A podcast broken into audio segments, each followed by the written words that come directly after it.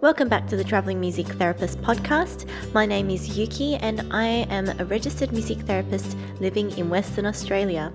In today's podcast, I talk to Catherine Wilmot, who definitely fits the profile of a traveling music therapist. She is the state manager for Sing and Grow for WA and South Australia and often visits Brisbane as well for her work. Um, and so I'm very excited to talk to her today. I hope you enjoy this podcast. To the Traveling Music Therapist. I'm here with Catherine Wilmot today. Thank you so much for joining me, Catherine. Thank you for inviting me. You're welcome. Um, so today, um, could you just share with our listeners what kind of work you currently do? Okay, currently I actually manage the Sing and Grow program for WA and South Australia, Yep. which is really working with uh, families that are vulnerable um, or marginalised for a whole range of reasons um, with children under school age and working with them in predominantly group music therapy to provide families with opportunities for attachment and really developing um, parenting confidence as well. Um, so I only do a little bit of clinical work now because Yep. I've got amazing staff working I'm, for me. I'm part of. yes, yes, Yuki's one of them. Yes, I've been Um, working for about a year now on a contract with, yeah. with Sing and Grow. Into your coming been into your second year, Yeah. which is really exciting. Mhm. And so basically, um, yeah, so having I've got um, three of you that are doing between two and three days a week. Yep. Um, and then I've got two staff um, and a contractor in South Australia. And so, really, my work now is more supervision um, and management, and I get to do the occasional workshop with families and stuff like that to keep my hand in. But I'm actually finding I'm really enjoying stepping up to that next level. Yeah, yeah, Yeah. you were saying. So, um, Catherine actually came to visit one of my sessions, my Sing and Grow sessions that I was running yesterday. Yes. So she got to sort of step in and see how I was doing and Mm. just give out some advice as well. So Yeah. yeah, no, we're really um, fortunate in WA that we have enough therapists now that we can have you know the therapists working, but also a supervisor to overlook all of us. Yeah. How big would you say is the whole National Sing and Grow team Oh, is now? wow. It's, um, well, it runs in every state and territory. Yeah. Um, Yay. so, and there's a, a manager that for for two states Mm-hmm. each time. So there's a manager for New South Wales and ACT, one for Queensland and Northern Territory, Mm-hmm. Yep. one for Victoria and Tasmania, and myself for WA and South Australia. Yep. And for each state, ex and territory, well, actually for each state, so not ACT not Northern Territory, Mm-hmm. there's also a clinical specialist employed to run the programs Yeah. and run the services because we that's government funding, Mm-hmm. and then we've got other clinical specialists um, doing other contracts, and we've got contractors doing programs all over. So I think we've currently got oh, about 70 or 80 on our books Wow. of music therapists. Oh, how exciting! Yeah, that's huge. Not everyone's working all, Yeah. all at the same yeah, time. yeah, yeah. But um, we actually redid, we'd hit, you were number 100. I was Yes. last year when I was employed. I was number one hundred. and so, but what happened exciting. was we sort of realised, oh, we went through the list and we went, well, there's a lot of people that aren't actually working with Sing and Grow now. Mm-hmm. So we honed down the list. But now it's sort of like, oh my goodness, we're getting close to the 100 again. This is Really? really, yeah. Wow. So it's pretty huge, which Yeah. is really, really exciting. It just shows how much um, music therapy in general is growing in Australia. But because um, with Sing and Grow, a lot of our work is funded by the government now, Yep. um, which is very exciting. You know. Oh, absolutely. And the fact that the government has been funding um, Sing and Grow since 2001. Mm-hmm. Yeah. Um, and nationally Wow. since 2005. And that's round after round after funding. That is different governments, different policies, um, but they've seen the value of what we do um, and seeing that we actually deliver. Yeah. Has it always been the Department of Social Services? Yes, although the Department of Social Services has changed names Oh, I see. over Okay, the years. yep, it was yep. it was family and community services, so FACS, and then Yeah. it became FaCSIA because they included Indigenous Oh, affairs. okay. Yep. Yep. Then they added an H for housing. then it became That's right, then it became DSS, Department of Social Services, and Indigenous Affairs now comes under the Department for Premier and Cabinet. Oh, okay. Yeah, so Ah, but it's been effectively the same department. Yeah. Same department. all yeah. through. Yeah, Oh, so wonderful. work, so early intervention Yeah. work with families. That's amazing. Out of the, you know, I don't know how many hundreds of music therapists there are in Australia now. Yeah. A good portion of them are sing and grow. Yeah, or, or have worked at one time with Sing and Grow. Yeah. I know when, because I joined Sing and Grow as a contractor Mm-hmm. back in 2005, and that was the first time I, by that stage, I'd been working, what, 12, 12 or so years as a Mm-hmm. music therapist. And it was the first time I actually had the opportunity of a supervisor. Mm. Um, now, at the time, she wasn't in WA, Yeah. um, but just having someone I could pick up the phone and go, you know what, there's this issue with this family. I'm not quite sure I'm doing it, you know, processing it right, or I need to have a sounding board. Um, yeah, it was the first time I'd had that, and that was just amazing. It was so Yeah. exciting, and so I yep. love the fact that I can actually do that for others now. Yeah. So, Yeah, nice. no, it's great. I think um, super, supervision is a big part of our job um, Mm. in music therapy or any sort of therapy services. You really do need a Oh, yeah. supervisor. Um, you know, not just to help you help guide you, but just to debrief at the end of a not stressful. It could be like an overwhelming day, but there's a lot of things happening in our work. Oh, Definitely. absolutely. And one of the things that I learnt um, is that I stopped being surprised, not because I'm not surprised. I, I guess I, I expect my expectations to be challenged every time I'm working with a new group of clients. Um, you know, I, you think that you've stopped having assumptions and then you realize, oh, I had an assumption about this. Yeah. yeah and uh, so if you you realize that there's a new challenge every single time. Mm. um yeah, yeah, we continue to grow. yes absolutely Continue to sing and grow. yes so and play Yeah, and play. um, so, I was wondering if you could share with us how you found out about music therapy and how you came to decide that this is what you wanted to do. oh wow that's going back a long time now i was 14 Mm, um that's I- amazing. yeah 14. 14 i was I was not thinking about a career at 14. I was a um, music student, scholarship student, student at Perth Modern, Mhm. um, which for those of you out of WA, at the time it was um, one of two schools that you went to Mm. for music Yeah, um, yeah. as a music scholarship student.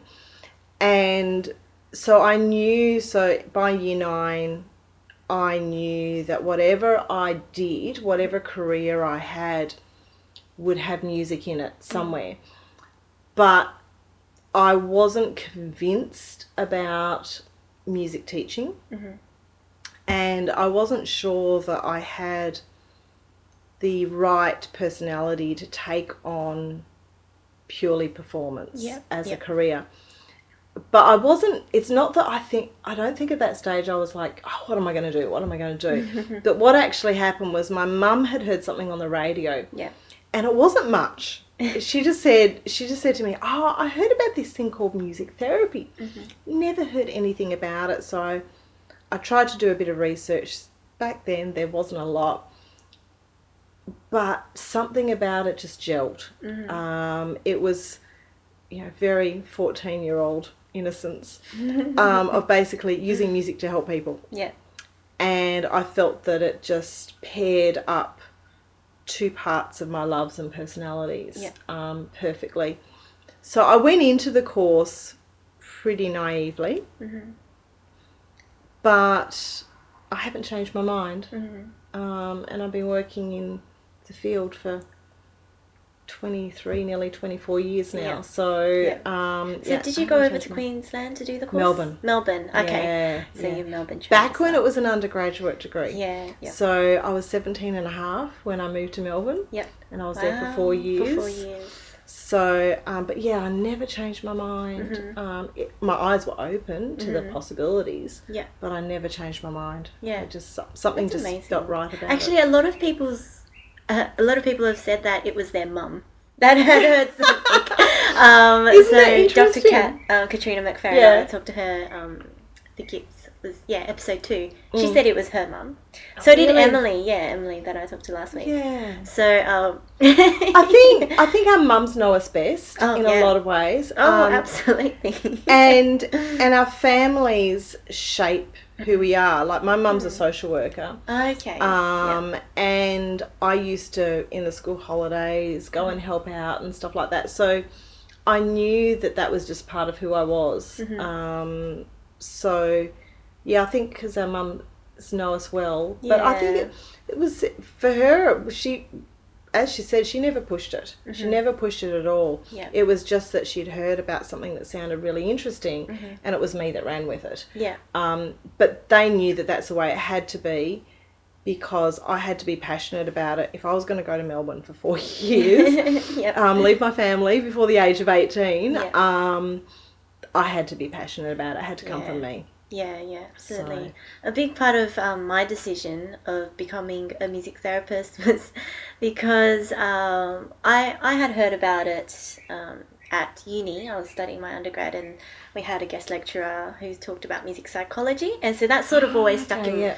was stuck in my head and I just thought, you know, how do I get into music music psychology? And then I found out about the music therapy course through trying to find a little bit more Ah, about that. But a big part of it, while I was um, searching it all up, my mum um, and my mum's friend, so a good friend of ours, uh, was a physio. And she had told me, oh, I have a client who works as a music therapist.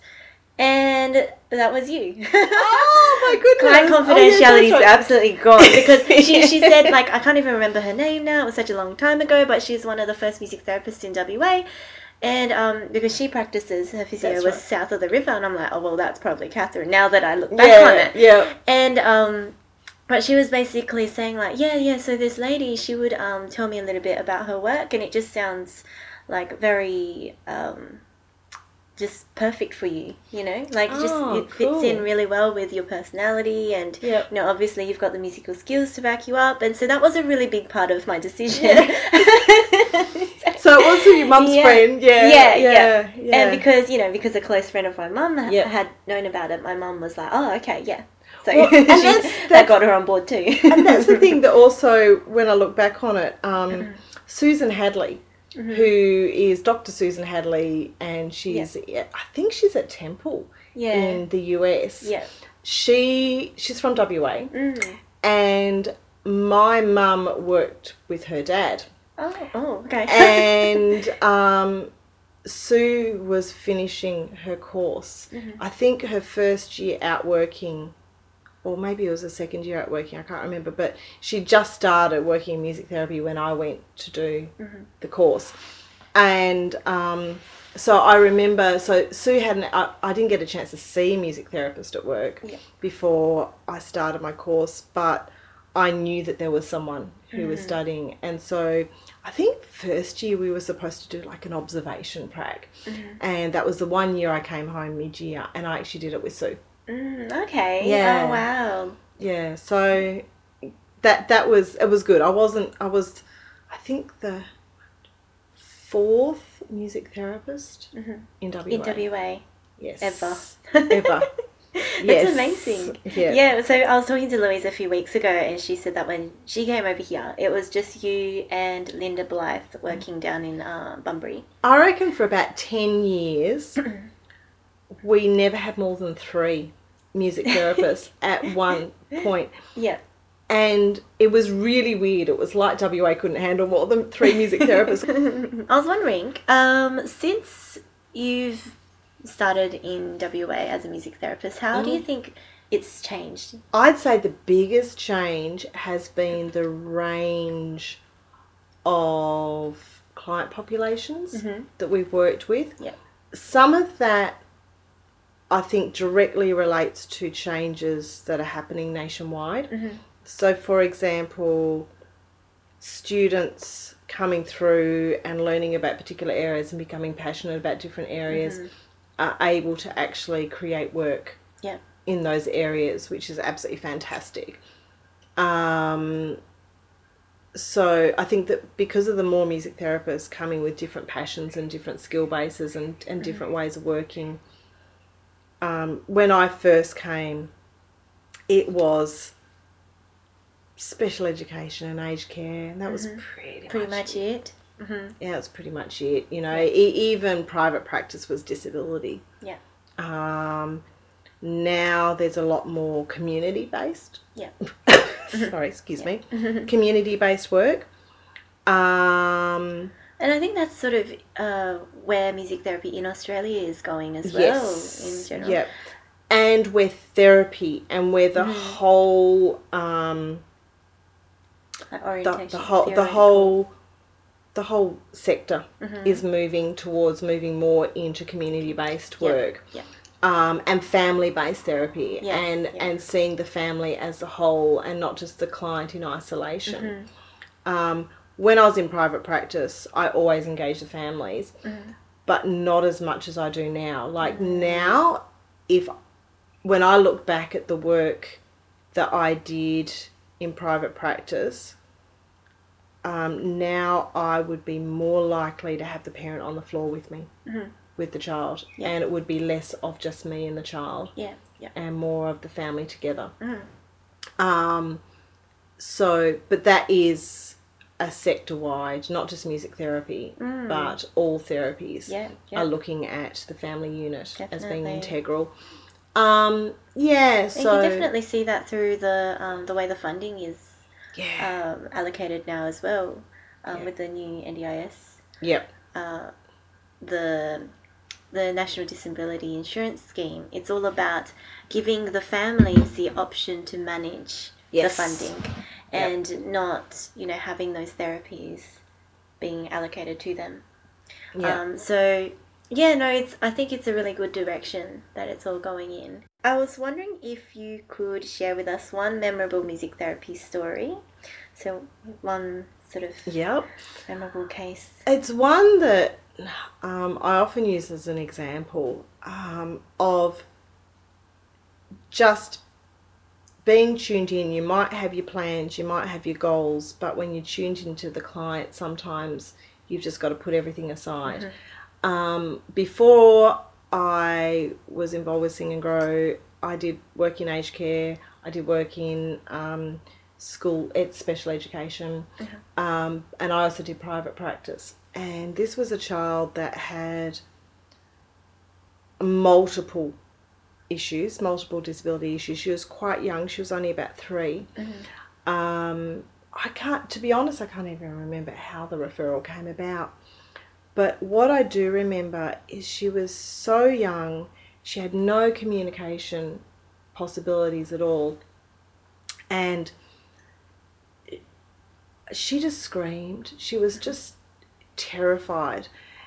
And I asked mum's permission just to do what I felt needed to be ha- needed to be done and mum was said fine this is okay and I pulled her onto my lap Mhm. and I just vocalized Mhm. um, and it was basically matching her distress Mhm. so I really just, it was that really pre verbal communication. And I was just using my vocalizations to say, I feel your pain, I feel your distress. Um, and it took 45 minutes Oh wow. of vocalizing Yeah. um, for her to calm down. But it worked. But it worked Yeah. but it worked. I was really impressed that mum saw could understand what I was seeing. Mm-hmm. And when I look back on it now, I think, oh my goodness, what what did mum actually have to deal with Mm. in other situations Yeah. for On her to basis. actually have the patience to sit there and let me work Mm. and to come back the following week. and I remember the following week when she came in, the child obviously had a recognition that okay, I was distressed here, but that time it only took five minutes Oh, to to bring her to, To a settle. calm, to settle, and then we could work. And from then on, we were able to work together. Mm-hmm. But I just remember that as just showing how music has the capacity to communicate at such a deep emotional and psychological level Mm-hmm. that just pure vocalizing but listening to her Mm-hmm. um, developed that therapeutic relationship Yeah, and that's yep. all it was Yeah.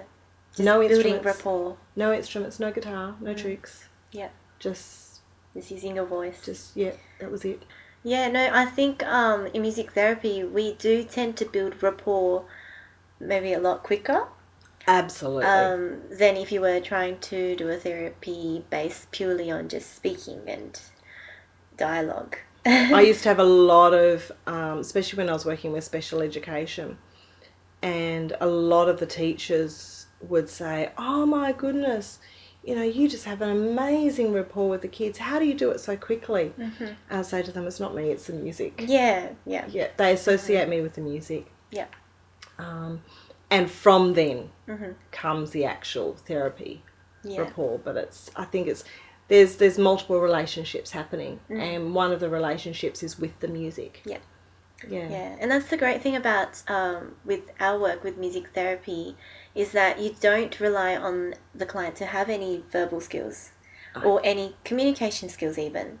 You can yeah, so well, language skills like we work a lot with Yeah. CALD families, so culturally and linguistically diverse families Yep. um, who often don't have the English skills required to um, have a conversation. But using music is just, uh, it's a universal language. Absolutely, Hmm. absolutely. I, I one client that I worked with in special education, um, the teachers he'd been transferred from another school, and the Hmm. teachers said, "We don't know anything about him except we've been told that he's completely blind, he's completely deaf, and he has no defensive behaviours. Oh my goodness, yeah. and I discovered Mm-hmm. that he wasn't completely deaf. And he could actually tune into certain frequencies, Mm-hmm. and he really um, developed an attachment to the cabasa. Mm-hmm. And we also learnt that he had he could develop he had purposeful movement Mm-hmm. because he learnt to reach for the cabasa. He learnt to play it himself Mm. Yeah. um, with just a little bit of assistance, and the teachers were just astounded because Yeah. they'd had no indication Yeah. that there was something. Yeah, Actually there. interesting? Yeah. yeah, I've had a client before um, during my student prac. Um, he had cerebral palsy. Mm-hmm. Um, and he was nonverbal, and also on his referral, it said that he was blind, or at Mm-hmm. least partially blind in um, both eyes. And this was because he was so young that they couldn't really test it, and he was also, you know, nonverbal, so it was very difficult to test. But um, he would sort of, you know, look around the room very quickly without really gazing at anything, and um, and obviously they sort of came to the conclusion that he must be blind. But over the weeks I worked with him, he started building on eye contact, mm-hmm. tracking instruments without actually having them be played. But first, you know, he he looked at the guitar when I started playing, and it was it was sort of like, oh, you know, he must be looking because he's using his ears. Mm. But it wasn't that at all. He had because music was so motivating and captured his attention, he was actually able to build on those tracking skills with his Mm. eyes. And so by the end of our, I think we had 10 sessions, he didn't look any different from, um, you know, any other three year old, like just from the way that he was sitting and able to um, keep his eye contact. Great. Yeah. Did they see that happening elsewhere? Was the eye contact building Yeah, yeah. elsewhere? That's really exciting. yeah. exciting. His mum was just, you know, Yeah. so excited because she had just sort of had to accept that her th- three year old might never look at her, you know, in the Mm. eye and actually be looking at her, but that completely changed her world for her. Yeah, so, that's mm. that's amazing. And even just from a medical standpoint, we know that um, it's not just about the physical capacity to see, but if we don't actually provide the right environment, the mm-hmm. messages aren't going to the optic nerve, mm-hmm. and so you can become functionally blind. Yeah. So what was actually happening was that mm. through the music, Yeah. he was actually starting to get those signals Yeah.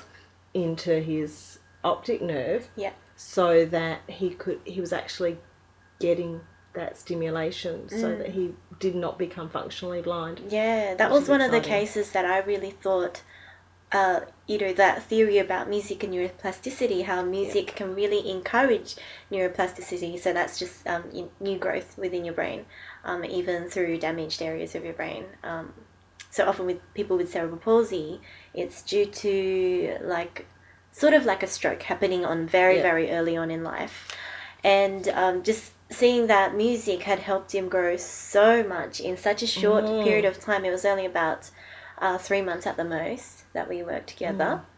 Um, yeah, it just goes to show that I think there is definitely, um, you There's know, a huge thing. evidence behind neuroplasticity and music. And that's one of the reasons why I so love the work we do with Sing and Grow because we're actually working in those early years and yes. helping the um, neurodevelopment, um, ha- getting those neurons firing. Yeah. Um, I, one of the most beautiful examples I saw within Sing and Grow was actually a teen mums group. And one of the mums was actually pregnant when she started coming along to sessions. She was in her last trimester. And she was great because we we talked with her about the fact that she'd reached a stage in her pregnancy that her baby would be able to hear her. And um, any songs that she sung the baby would probably recognize after he was born um, and so she really got on board with that and would sing and she would tell her partner to rub her tummy and sing. Mm-hmm. And then she didn't come one session and then someone said oh she's had the baby. So we thought oh that's it. She's not going to come back. Mm-hmm. And she came back a week later mm-hmm. with this little baby. And her confidence that she developed while being pregnant Yeah. translated into and watching other mums with their babies translated into confidence actually singing and engaging with her baby mm. right from a newborn Yeah. and she had the eye contact stuff mm. happening and she was singing with him and she was touching him mm-hmm. and it was like yeah yeah that that was that's one of those oh yeah good start Yeah. we, we- you know we, we, we've set mum and bub up on a, Yeah. a good start and she was only 15 Wow. Mm. Okay. Yeah. Yeah. It's, Yeah. yeah. but it was wonderful we we that would've been basically amazing to helped helped to prevent Yeah. what could have been some of the issues Mm. Yeah. Um, yeah, we do do a lot of work in Sing and Grow with helping uh, mothers and fathers engage with their children uh, in a positive way by using play because um, have you heard that quote that um, music is the language of play? No i Yeah. haven't I just love that quote because Yeah. it just makes so much sense when you um, work with uh, younger children and in music. It's because all children just get it; they understand. It doesn't. Yeah, they like I was saying before. They don't need to have language or speech skills. It's something that they can just Mhm. click. and they sing and play Mm. spontaneously Yeah. anyway Mm. um, and it's just really encouraging parents to get get involved with that play Mm. get involved with the play at the child's level Yeah. um, to help that that Yeah. happen help that relationship build which is Mm. so beautiful Yeah. Um, so, Catherine, I wanted to ask you, I thought it might be a fun topic to talk about. Um, has someone asked you, so upon hearing that you're a music therapist, has someone asked you a question that has absolutely nothing to do with the actual work that we do as a music therapist? the weirdest one was actually are you talking about musical instruments do you give therapy to musical instruments and it was like oh i'm sorry but on what planet would you consider that to be viable it was just Were they trying so to be funny, or were they just seriously asking? I I Maybe- I really tried to work that one out, and I really was like, I just looked at them and went, no, we work with people. Yeah. We might use instruments. That's, funny. That's definitely a weird one. That- that was that weird. before. And the other one I've never ever forgotten was I first graduated and I was Mm-hmm. first working and I had someone say so they're obviously very anti rock and roll, heavy metal, all that Mm-hmm. sort of stuff. And they said very seriously, so as a music therapist, you would really agree that heavy metal music is, is very, very bad for people. and I was like, oh, oh, how do I answer that without offending him? Mm. And I said, well, I said, that depends on who you're working with. I said, because we have to develop rapport with a client Yep. for the work, therapeutic work to happen. Mhm. And I gave the example, I said, if I'm working with a 14 year old boy who only ever listens to heavy metal, I'm not going to start playing Mozart. yeah. Um, I'm not sure if he got it. Yeah. It's yeah. Yeah. it's tough. I'm I'm sure, you know, most music therapists have come across the people like that, you know, And- because and I- it's yeah. it's very easy to make that assumption. My Yeah. fiance he loves hip hop, Right. but he just loves gangster rap and Mm-hmm. just the hard stuff, you know. And it's not music that I particularly like. Like I've gotten used to it. I can listen to it now without, you know, just Cringing. wincing at the words, being like, "Oh, that's horrible." um, but he he does, um, I guess, use music in a way to calm himself, Mm-hmm. and it it, it works because it's just what is, um, you know, for yourself, what works for you. Mm. And I think what people have to realize um, is that different people make music because they're coming from different, you know, different places. Mm. And um, I think any music is sort of like a representation of someone. Yep. And so that is going to work for some people. You know? Yeah. And um, yeah, so obviously I'm not going to be playing, you know, gangster rap for every single teenager and think, oh, you know, this is what they're going to like. Because that's not at all the case. but if And they like it, but if they like it, I'm not going to say, no, no, that's bad music. You shouldn't be playing Yeah. this. You shouldn't be listening to it. Um, yeah, it's where I've heard the really great technique when you sort of think about stuff that we can actually pick up is quite harmful, poten- well, potentially harmful, working with adolescents is things like, well, yeah, going with the music and developing that rapport, but then getting to a point where you can actually start talking about the lyrics and start talking about and but again, not jumping in with an assumption, but actually getting from them. How do they perceive the lyrics? Because Yeah. often they will surprise us. Yeah, um, that they're not taking on board what we think are the negative. yeah, They're actually taking it as, oh, this is someone letting off steam, mm, um, and this is a, a safe way to let off steam, Yeah. Um, which is really important as well. Mm. So, but as you would know, as a, as a therapist, sometimes you have to start using styles of music that Yeah. you've never used before. yeah, yeah. Yeah. um, yeah, we do have to definitely be adaptable Mm. to all the different kinds of kinds of music. Yeah. Although it's interesting because we don't prescribe music as a general rule, Mhm. but I think um, we also do know what types of music are going to be appropriate. So, for example, like working with preschool age children with their families, um, we do. There, there is a certain style. Even you've got nursery rhymes, but there is a certain style to children's music um, there are certain common elements in children's music. It's is within a certain range. It's repetitive, but it's engaging. Yeah. Um, and you would notice the number of times when parents fill out forms, and one of the things we ask is the child's favourite song. Yeah. And you look at some of the songs and go, really?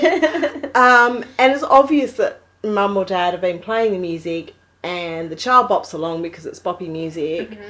And so they think, oh, that's the child's favourite song. um, and then having to explain to parents that that's great and it's so great that they can enjoy that music together. But children's music does give something different.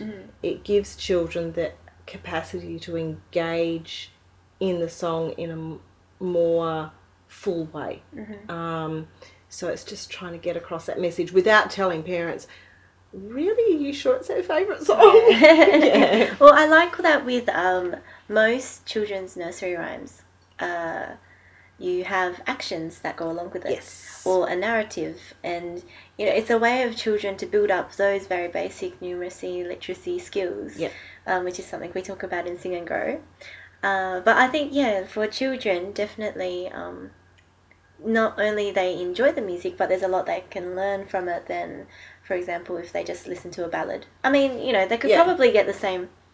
They could probably pick up on language skills, but it's not as targeted. They don't. I don't think they understand it, and so they just tune into the music. Yeah. and they like the sound of the actual Yeah. melody, the accompaniment, that sort of thing. Um, And there's nothing wrong with that, you know, if No. you're just doing it for enjoyment and that kind of thing. But I think there's a lot that children can gain from um, Yeah. having appropriate. Our kids like loved well. eighties music, Yeah. because we played it all the time. Yeah. And so they like they were like, "This is really weird. All our friends are listening to current music, and we're listening to stuff from the eighties, but we really like it." But yeah, as you said, you know, they enjoy it, but it wasn't until they started getting older that they like started listening to the words and going, "Oh, that's a bit weird," or Yeah. "What are they talking about?" Yeah, I'm a person who never really listens to lyrics. yeah, yeah. Sometimes I do, and I go, oh, I don't like that. But adult songs tend to, the language is much more abstract. Mm-hmm. It's much more um, what we think of poetic language. Oh, true, So yeah. it it brings a lot of metaphor into it Mm-hmm. um, that very young children aren't going to grasp. Mm-hmm. They take things very literally. Yeah, And that's where children's songs are really great because the language is simple. Mm. It's teaching them something.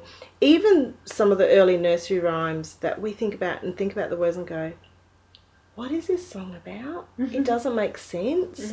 Um, you know, things like Mary Had a Little Lamb.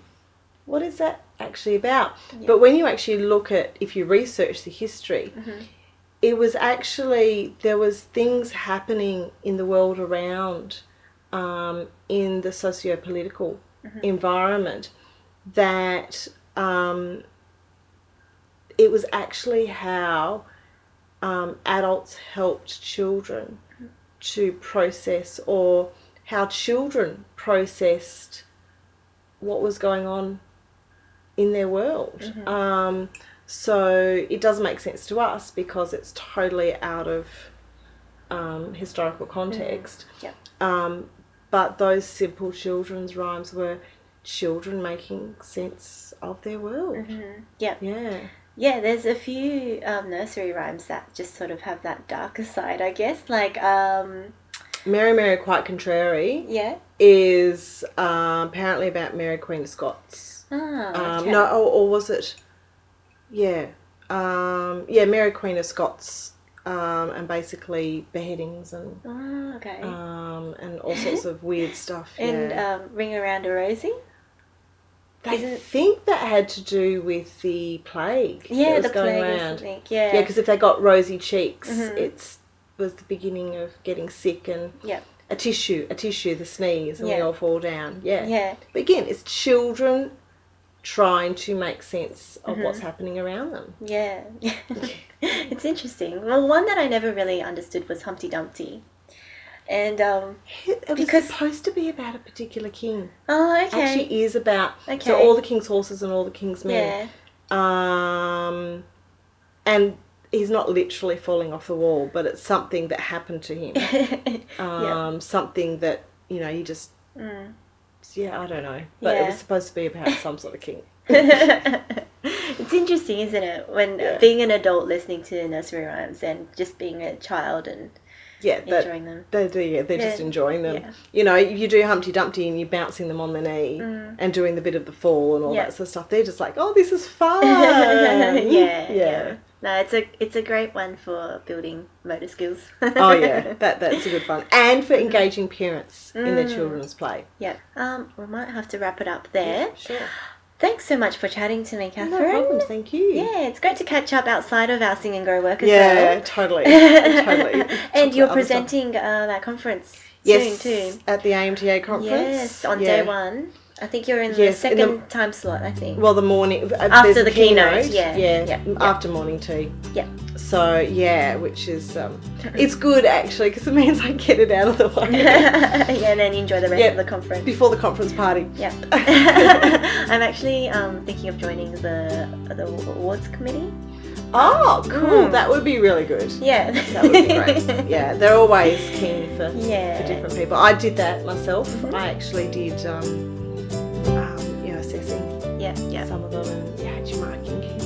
that was cool. Yeah, looking cool forward part to it. But yeah, so Louise will also be presenting, Yes. and um, Emily and I will be over there just enjoying the conference. Yeah. So yeah, looking forward to all of that. Um, Catherine, if our listeners had any questions for you, where can they reach you? Uh, probably best through uh, my work email, Mhm. um, which is um, Catherine Wilmot, so C A T H E R I N E W I L M O T at singandgrow, one word, Mm-hmm. Great. probably the easiest way. Yeah, great. And you can always catch me on Facebook, on Music Therapy Now, and on Twitter, MTNow underscore Yuki, but also on YouTube, where um, also search Music Therapy Now. And um, please go check out all of my other, other podcasts as well, available on SoundCloud and iTunes. Just search the Traveling Music Therapist. Thanks for listening. Bye.